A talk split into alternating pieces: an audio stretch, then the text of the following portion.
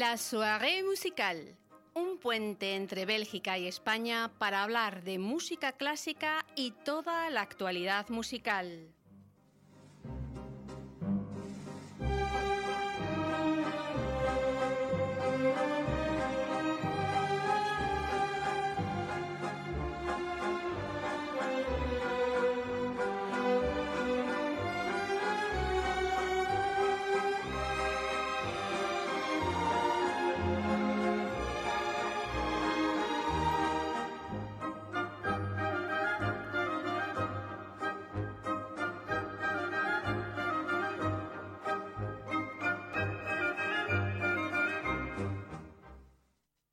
Buenas tardes y bienvenidos a este espacio dedicado a la música clásica en Radio Alma en el 101.9 FM de Bruselas. En directo y desde el estudio de Radio Alma en Saint-Gilles, en la capital comunitaria, les contamos todos los entresijos de la actualidad musical, aquí en la Soirée Musical. Hoy es lunes, son las 7 de la tarde y les habla Ruth Prieto. Les recuerdo que nuestra redifusión se hace los viernes a las 13 horas, así que ya saben, si no pueden escuchar hoy el programa, no se preocupen, que se puede volver a oír los viernes a las 13 horas o un poquito más tarde en nuestros canales de Evox y Spotify, que se llaman así, La Soga Musical, donde están publicados todos nuestros programas del primero al último. Hoy lunes 25 de septiembre de 2023 comenzamos el cuarto programa de la cuarta temporada de la Soirée Musical y hoy damos continuidad a nuestro proyecto de las Madres Musicales de Europa. Las Madres Musicales de Europa es un proyecto de difusión e investigación de mujeres en la música. Está compuesto de podcasts y materiales y su objetivo es la visibilidad y el conocimiento de mujeres extraordinarias, compositoras e intérpretes que están en la base de la cultura europea, silenciadas y muy desconocidas. Y ese es nuestro trabajo, darlas a conocer. Es un trabajo coordinado y dirigido por Ruth Prieto. Es un proyecto que pueden encontrar ustedes también en nuestra página web, lasoaguemusical.com, en nuestra sección de compositoras. Comenzamos el pasado mes de enero con un programa mensual dedicado a Gracia Baptista en enero, Francesca Caccini en febrero, Madalena Casulana en marzo, Bárbara Strozzi en abril, Elizabeth Jacquet de la Guerre en mayo y Marianne von Martínez en junio. Ahora en septiembre continuamos con el proyecto y en esta ocasión vamos a hablar de la fantástica María Malibrán, que fue una cantante de ópera española, nacionalizada más tarde como francesa, que era hija del tenor, maestro de bel canto y compositor español Manuel del Pópulo Vicente García y de la soprano Joaquina Briones, hermana de la cantante Pauline Viardot García y del influyente maestro de canto Manuel Patricio Rodríguez García. Cuando Rossini fue interrogado por quiénes habían sido los más grandes cantantes que había conocido, respondió Muchos cantantes de mi tiempo fueron grandes artistas, pero hubo solo tres genios, Lablache, Rubini y esa niña tan mimada por la naturaleza, María Malibran.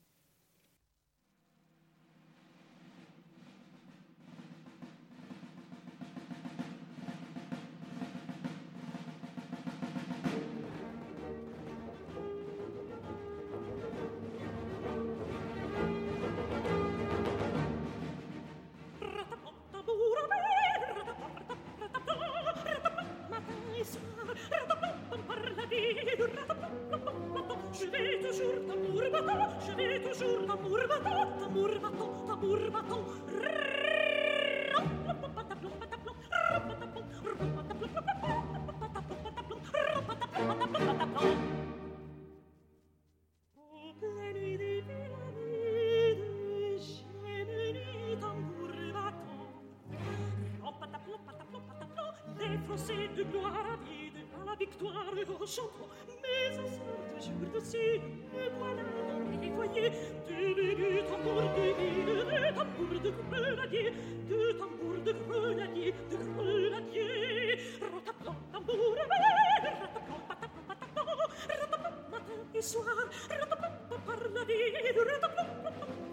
je vais toujours d'amour battant, je vais toujours d'amour battant, d'amour battant, d'amour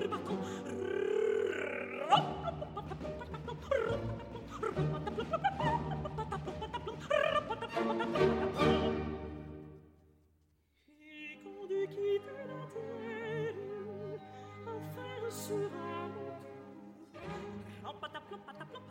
sur désire.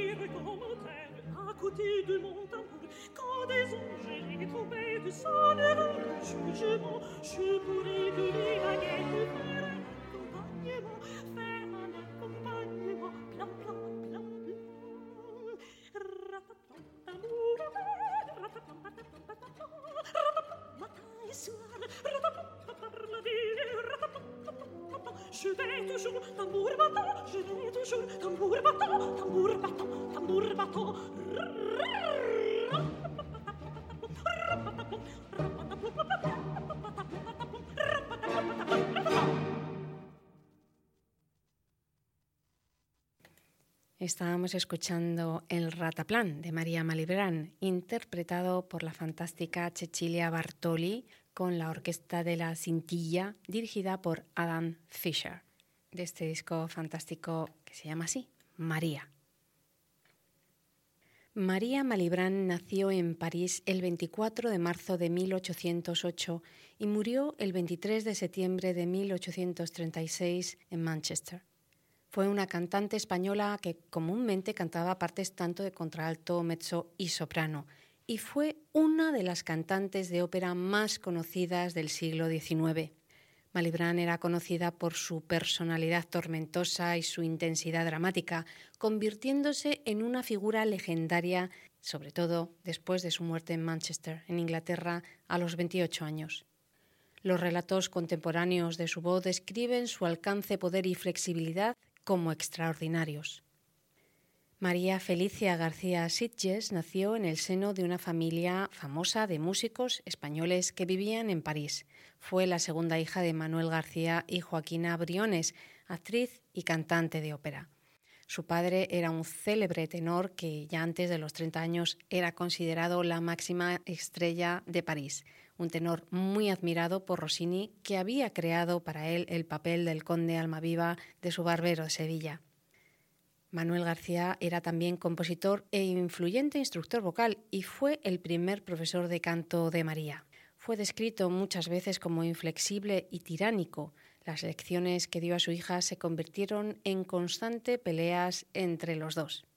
Sus dos hermanos fueron también cantantes. Manuel Vicente García, nacido en Madrid en 1805, fue un famoso barítono y además uno de los mejores profesores de canto de su tiempo y su hermana menor, Pauline García Viardot, conocida como La Viardot, fue otra gran diva de la ópera y una de las mujeres más influyentes en la cultura europea de su tiempo. La Malibran llegó al mundo mientras su padre triunfaba en París en 1808 tras huir de España, por entonces ocupada por Napoleón. También en 1811 la familia tuvo que huir nuevamente, esta vez a Nápoles, donde trabaron amistad muy estrecha con Rossini, quien escribió su rol del conde Almaviva para Manuel García.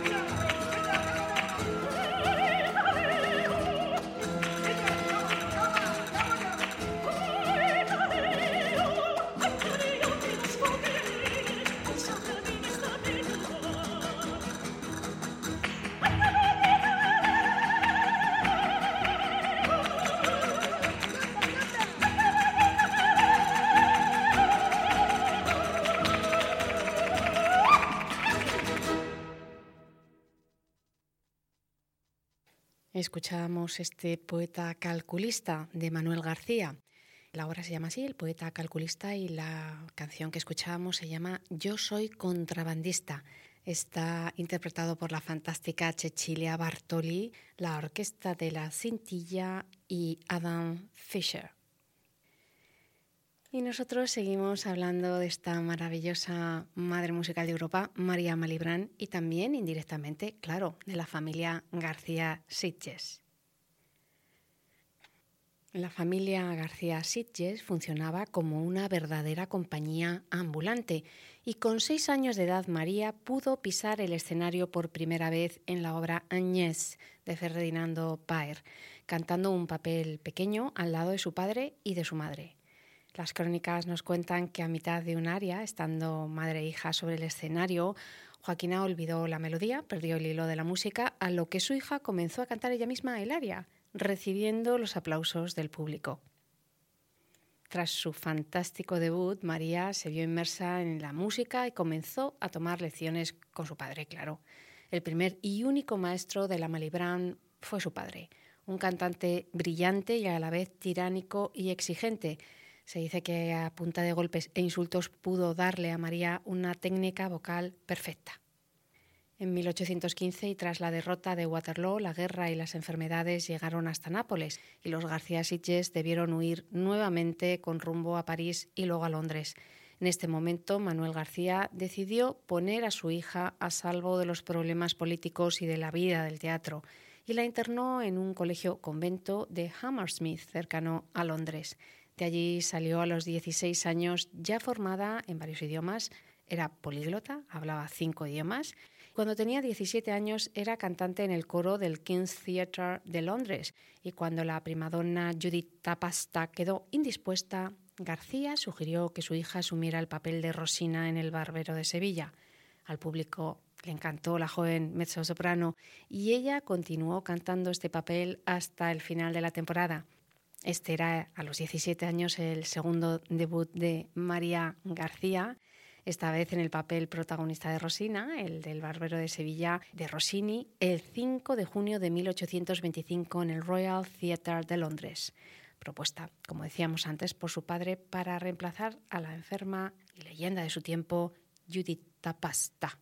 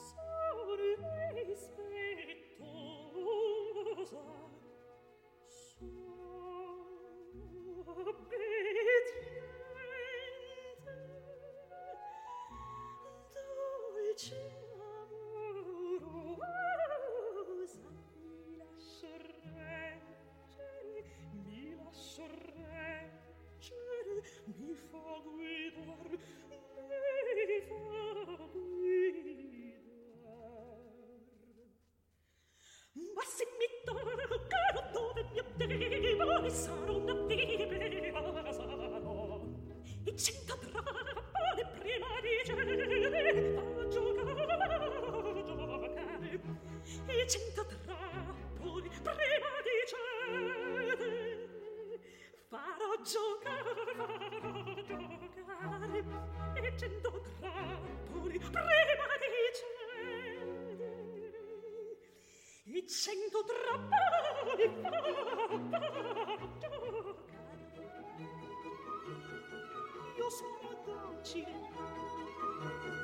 sono piccole, mi lascia reggere, io guido.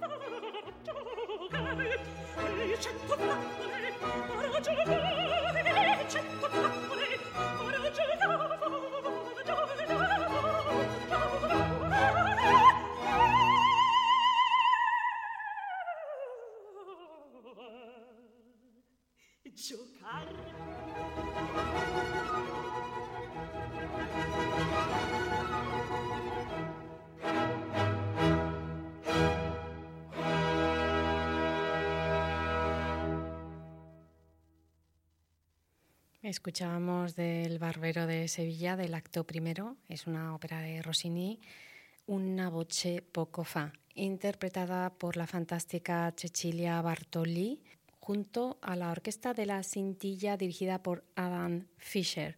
De este fantástico disco que le hemos hablado muchísimas veces, si crees volvemos a recordar, de Cecilia Bartoli, María, dedicado a la gran María Malibran. Y nosotros seguimos aquí hablando de esta gran mujer que fue María Malibrán. De vuelta a la tutela paterna, su padre se sumergió en la tarea de adiestrar a la joven en su instrumento vocal. Se dice que las lecciones se convirtieron en una batalla campal constante entre dos caracteres que eran extremadamente fuertes. Como también se dice que el padre exigía tanto a su hija que la cantante aprendió a cantar mientras lloraba, sin que el llanto afectara su voz, truco que utilizaría después para impactar a sus públicos. El crítico del Times Henry Chorley describió así su debut. Desde la primera hora en que María García apareció en el escenario fue evidente que había nacido una nueva artista, tan original como extraordinaria una bellamente adornada por la naturaleza, pero no solamente por atributos físicos, sino también con ese genio inventivo y enérgico delante del cual los obstáculos son nada y por la ayuda del cual las contradicciones más notorias logran reconciliarse. A su debut como Rosina le siguió una actuación como Palmide en Il Crociatto en Egipto de Meyerbeer al lado del castrato Giovanni Battista Bellutti, que se convirtió en una verdadera batalla vocal entre dos fenómenos vocales de la época. Tras este auspicioso debut, María García consiguió un contrato por las siguientes seis semanas. Apareció también en los festivales de Manchester, York y Liverpool, donde cantó El Mesías de Händel y La creación de Haydn. Pero dado el gran futuro que se le presentaba por delante y el extraordinario olfato financiero de su padre, el destino y la vida la llevó a otros horizontes. Hacia finales de 1825, la familia García Sitges completa zarpó con rumbo a Nueva York. En la ciudad norteamericana la familia se convirtió en el foco cultural de su época, pues fueron los primeros en representar ópera en los Estados Unidos. Cuando la temporada había cerrado, García inmediatamente los llevó como compañía operística a Nueva York y esta compañía estaba formada principalmente por los miembros de su familia, María, su hermano Manuel, su madre Joaquina, también llamada La Briones, la hermana menor de María, Pauline, que más tarde se convertiría en una cantante famosa bajo el nombre de Pauline Biardot y que en ese momento tenía solo cuatro años. Especializada en Rossini, María debutó el 29 de noviembre de 1825 como Rosina en El Barbero de Sevilla, a la que rápidamente siguieron el rol titular en Tancredi, Desdémona en Otelo, que aprendió en solo seis días, Fiorilla en El Turco en Italia, Angelina en La Cenerentola, Doña Elvira en Don Giovanni de Mozart y dos obras compuestas por su padre, El amante astuto y La filia del aria. El debut de la joven cantante tomó a Nueva York por asalto y el público norteamericano, no acostumbrado a la ópera, quedó embrujado por el talento y la belleza de María García. El público americano la convirtió en la primera estrella de la ópera en el nuevo continente y la apodaron cariñosamente la señorina.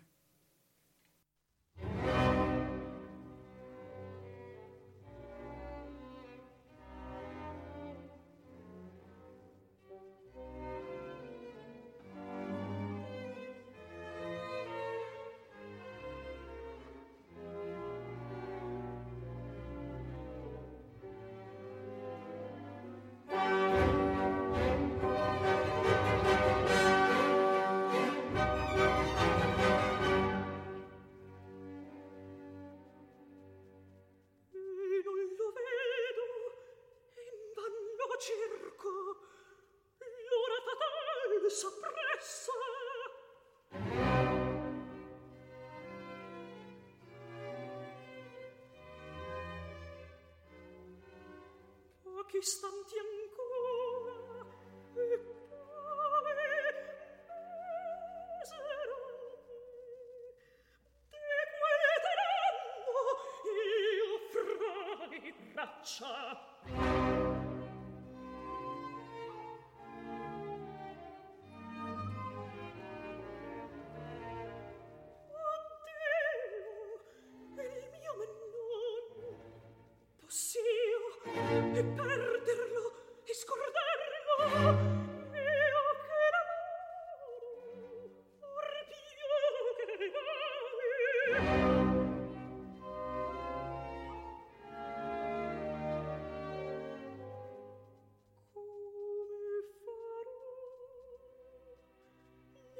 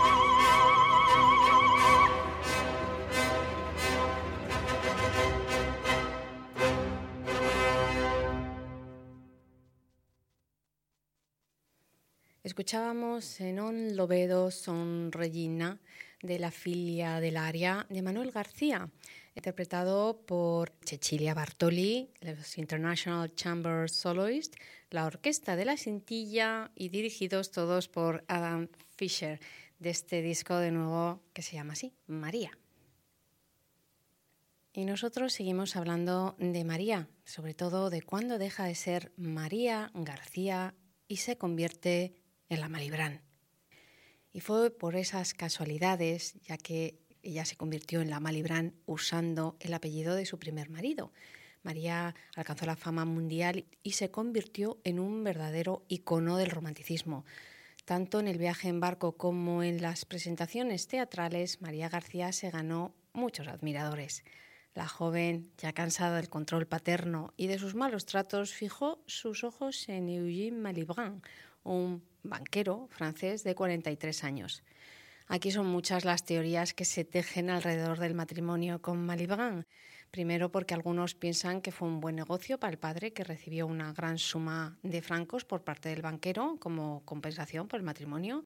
Para otros que fue una válvula de escape que encontró María para alejarse del control paterno y según otros, Manuel García se opuso férreamente al matrimonio por diferentes razones, tanto de preocupación de padre como también, por supuesto, económica. Las crónicas cuentan que las relaciones entre padre e hija se volvieron tan tensas que en una representación del Otelo de Rossini en Nueva York, Manuel García, que hacía de Otelo, amenazó con una daga a su hija, que hacía de Desdémona, pero no una daga de esas de utillería, sino una de verdad, de filo afilado y real, de manera tan eh, apasionada y brutal y tan, tan realista y convincente que la joven cantante exclamó en español, Papá, papá, por favor, por el amor de Dios, no me mates el público que no sabía la diferencia entre la angustiosa exclamación en español o que fuera parte de, la ópera en italiano, supuso que era parte del show y estalló en aplausos.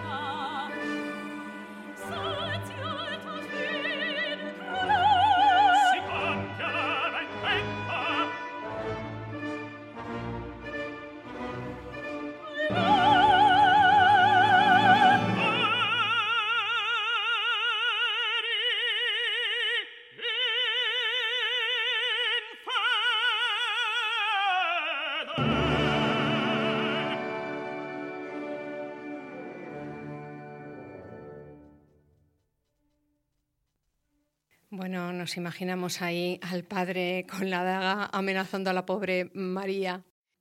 Estábamos escuchando de este maravilloso Otello de Rossini, una versión de Philharmonia Orchestra con Bruce Ford, Elizabeth Futrall y David Parry.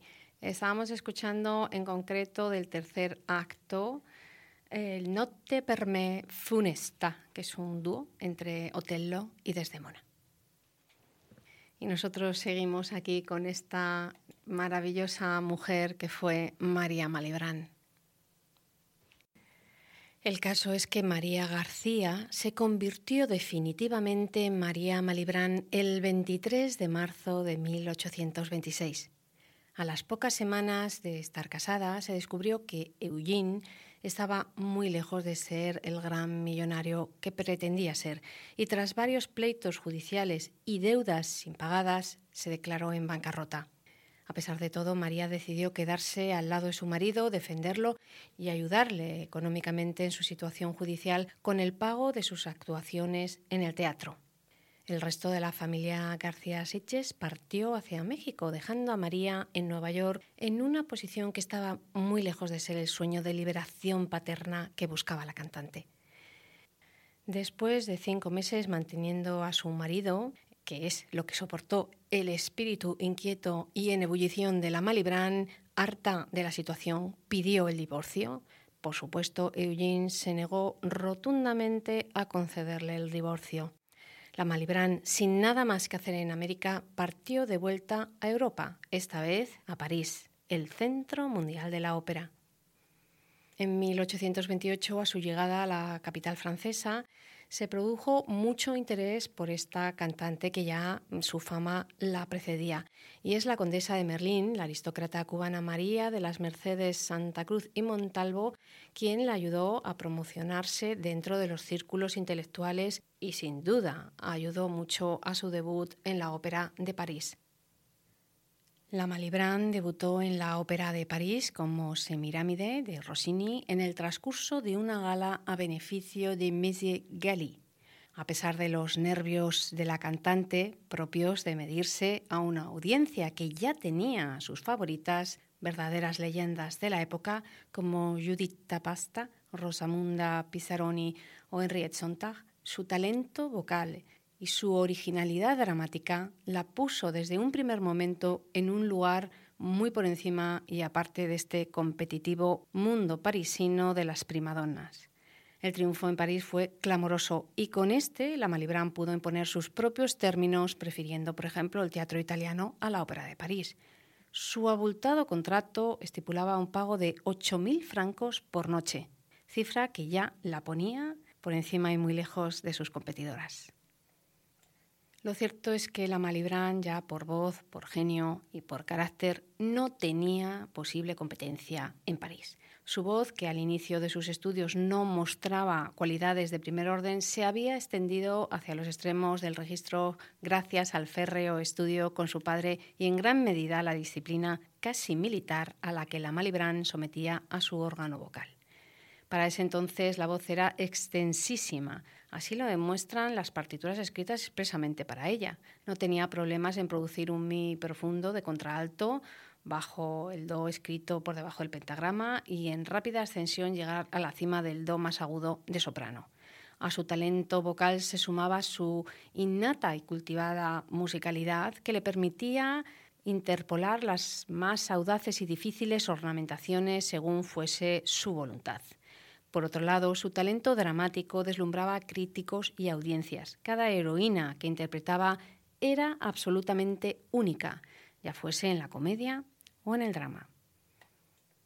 Su naturaleza única le permitía ser apasionada y genial como Semirámide, profundamente melancólica como Desdémona, alegre, pícara como Rosina, podía hacerte arrancar las lágrimas como la nineta de la Gazzaladra y además era tremendamente original, imposible imitarla, ya sea por el genio de su canto o por la vivacidad y flexibilidad de su actuación.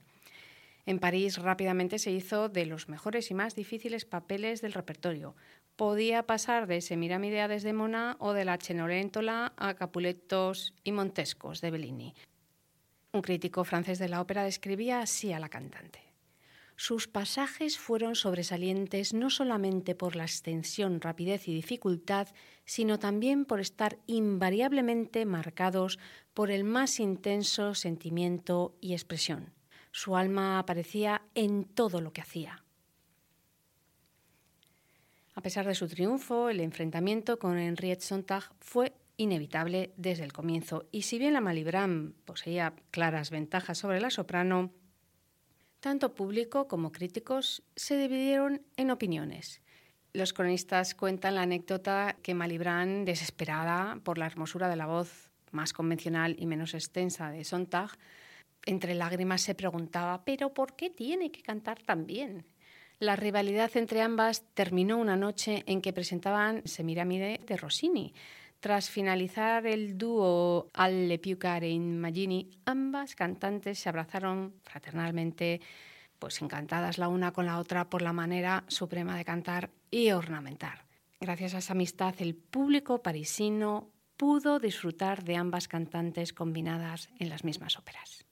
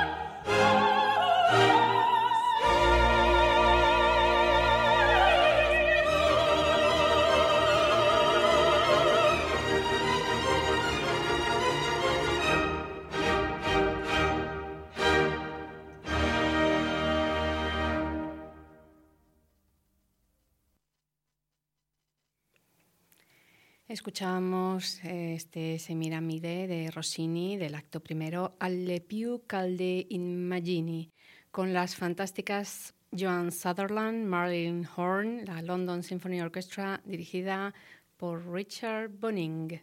También una grabación de estas míticas, me imagino ahí a las maravillosas Joan Sutherland y Marilyn Horn.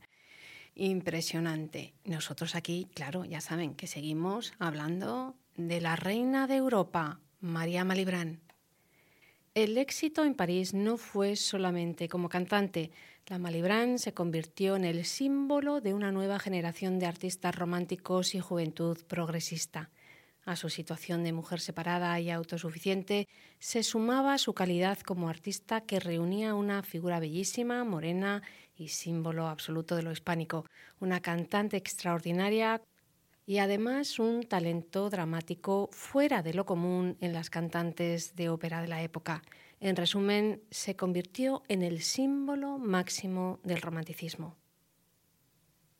En la capital francesa trabó amistad, aparte de Rossini, que la adoraba porque veía en ella una gran artista, con Chopin, Georges Félix Mendelssohn, Franz Liszt y más tarde Gaetano Donizetti y Vincenzo Bellini que se encontraban, por supuesto, entre sus más fervientes admiradores.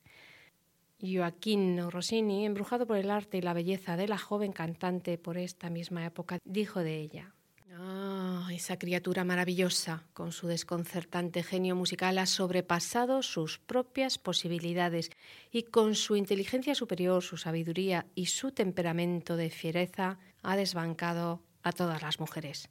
El compositor y pianista Frédéric Chopin la admiraba profundamente y en esta época llegó a decir de ella que es la reina de Europa.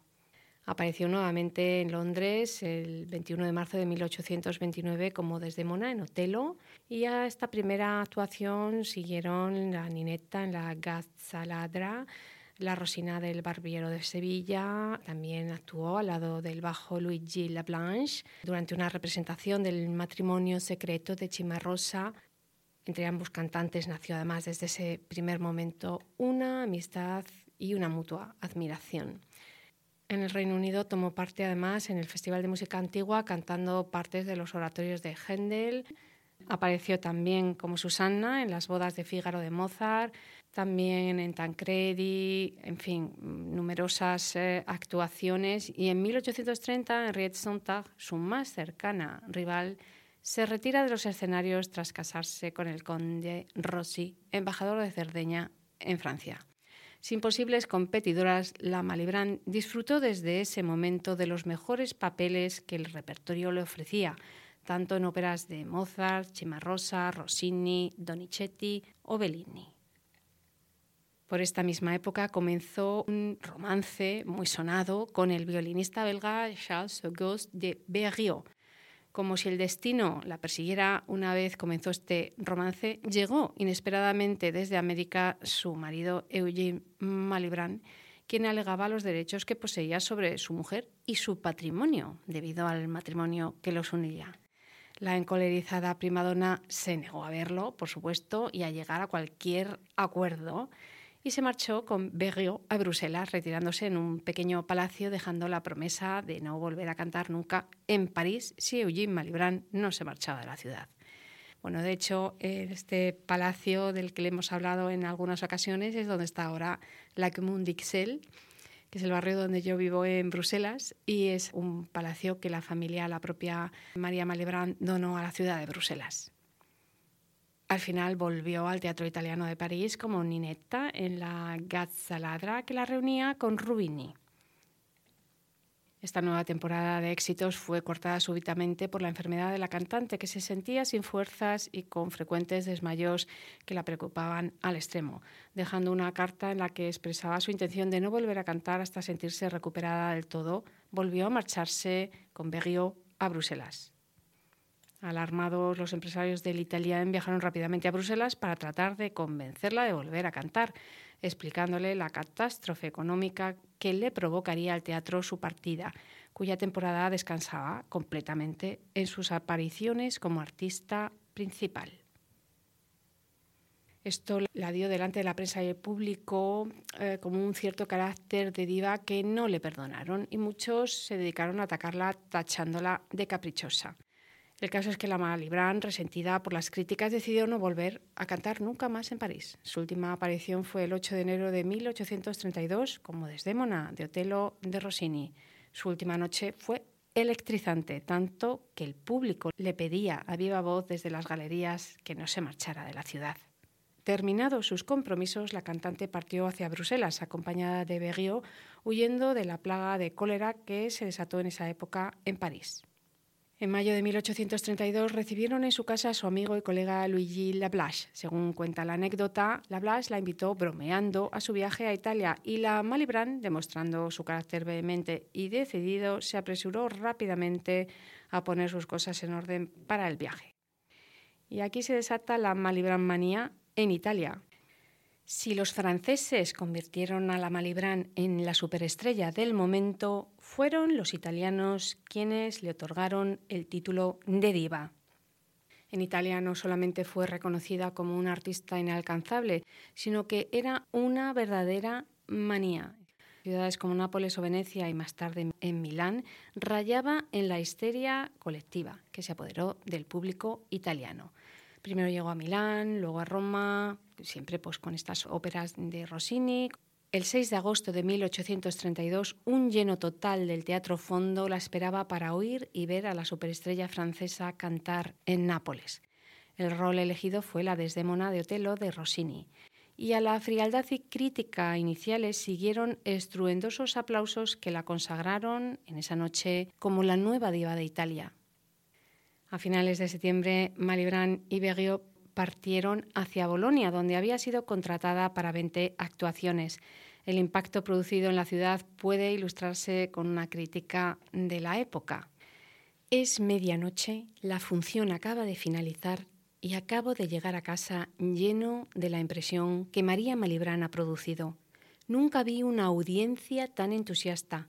Madame Malibran fue llamada 24 veces a saludar al escenario. La ovación duró más de una hora durante la cual cientos de laureles y flores que habían sido traídas expresamente desde Florencia fueron arrojadas al escenario.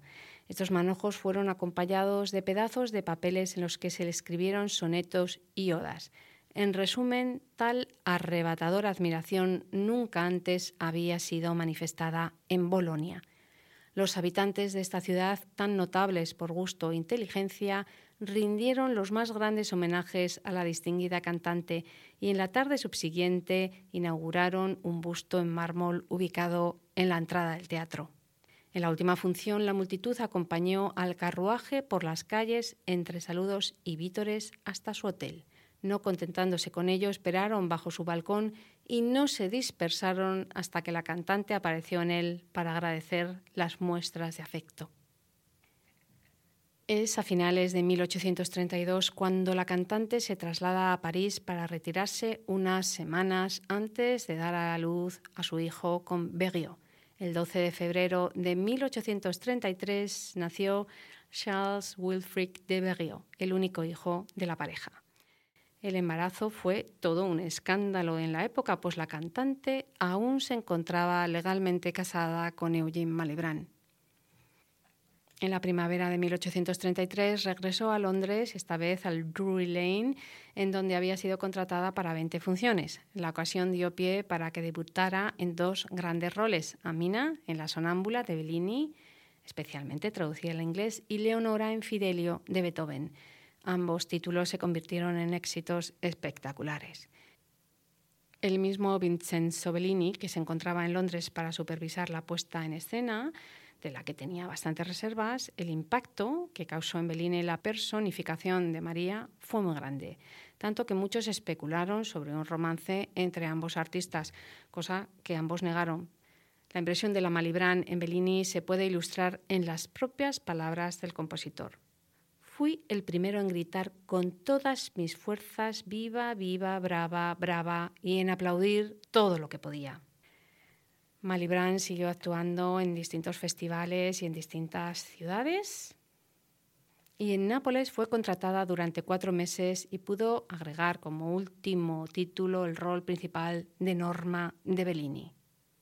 En esta última ópera los talentos de la Malibran parecieron brillar con un renovado fulgor. El público la premió con una interminable ovación y no menos de 20 llamados al escenario tras el fin de la representación.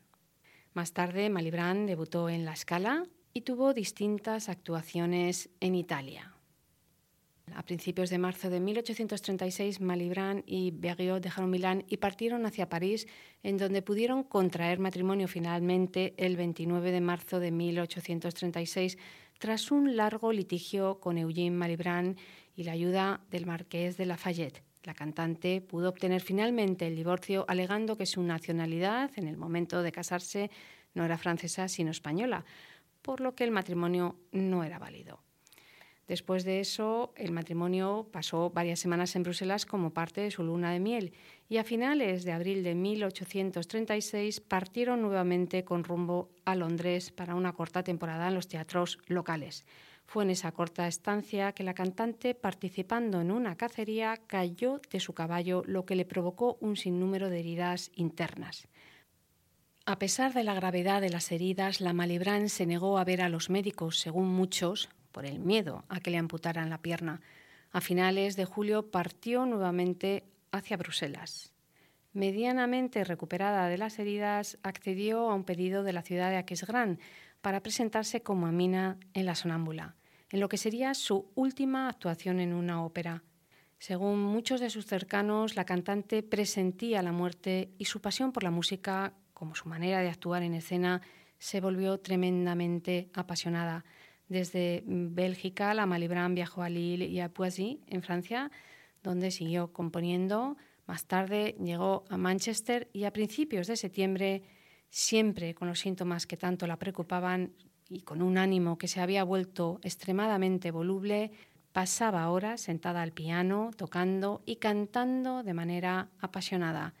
Se negó a descansar y siguió cumpliendo con sus compromisos. Finalmente, durante los ensayos del Andrónico de Saverio Mercadante, la cantante cayó desvanecida después de un dúo que supuso un esfuerzo superior al que su cuerpo podía aguantar. Agonizó durante ocho días, durante los cuales se le practicaron todo tipo de tratamientos disponibles en la época. Sin embargo, la fiebre, el decaimiento y los dolores internos, sumados a que estaba embarazada, terminaron por minar su estado general. Finalmente falleció el 23 de septiembre de 1836 con tan solo 28 años de edad. A su funeral en la Catedral de Manchester asistieron más de 50.000 personas. Después de algunos años, su cuerpo fue trasladado a Bruselas, al cementerio de Laeken. Y en su tumba se puede leer un epitafio escrito por Lamartine, que dice así: Belleza, genio, amor fueron su nombre de mujer escrito en su mirada, en su corazón, en su voz. Bajo tres formas al cielo pertenecía este alma. Llorad tierra, y tú, cielo, acógela tres veces.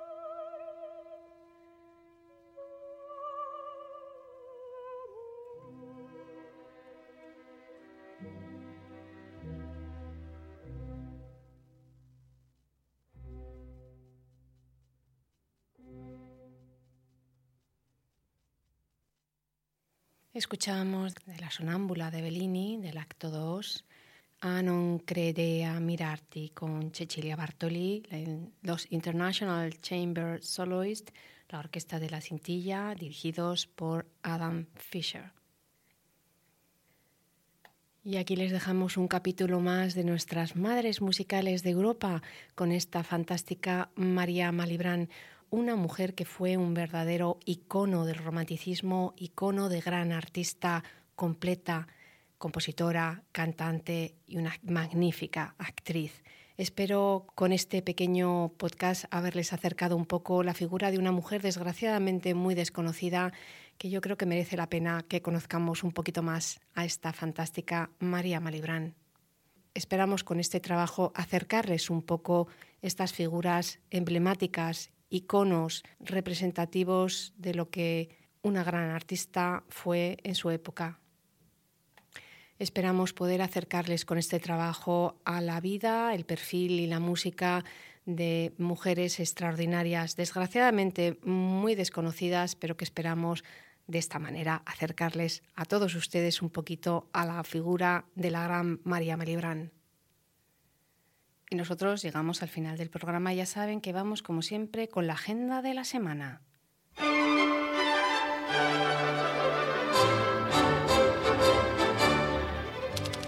El día 26 de septiembre a las 8 y media en la Cité de la Musique en Estrasburgo tendrá lugar el festival Música y podremos escuchar al ensamble Intercontemporain ofrecer un concierto dedicado a Enopop. Tienen toda la información en la página web del ensamble. El día 27 de septiembre a las 8 en la sala grande de la El Philharmonie Les Siècles junto a la violinista Isabel Faust y el pianista Alexander Melnikov dirigidos por François Xavier Roth nos presentan un programa con obras de Ligeti y Mozart. Tienen toda la información en la página web de la El Philharmonie. Y también en la El Philharmonie el día 28 la NDR Orquesta junto a la pianista Ana Vitinskaya, dirigidos por Joanna Malwitz, nos presentan un programa con obras de Kodali y Rashmaninov. Tienen toda la información en la página web de la El Philharmonie el día 29 de septiembre a las 8 en el Hada Auditorio de Alicante, la Hada Sinfónica Alicante junto a la mezzosoprano Stephanie Irani, dirigidos por Josep Vicent, nos ofrecen un concierto con obras de Strauss, Berlioz y Tchaikovsky. Tienen toda la información en la página web de Hada Alicante. Y la ópera que nos propone la Monet a partir del 24 de octubre es Das Rheingold, que tendrá lugar del 24 de octubre al 9 de noviembre. La Monet se ha propuesto realizar una nueva producción de este ciclo repartida en dos temporadas, empezando por el prólogo Das Rheingold.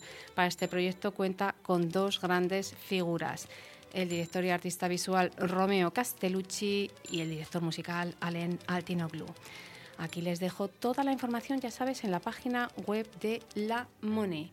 Y el día 1 de octubre a las 11 podremos escuchar Anacronía Hidden in the Cracks en el Bozar, en el ciclo Mozart Bozart Next Generation, ya que cinco apasionados músicos españoles ponen el acento en este primer concierto de la temporada.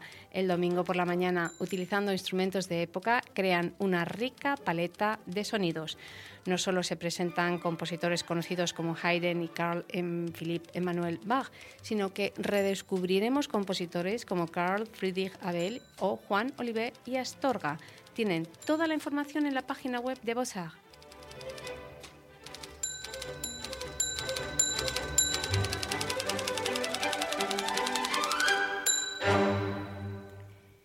Y llegamos ya al final de la soirée musical de hoy. Si quieren, pueden escuchar de nuevo nuestro programa en redifusión el viernes a las 13 horas.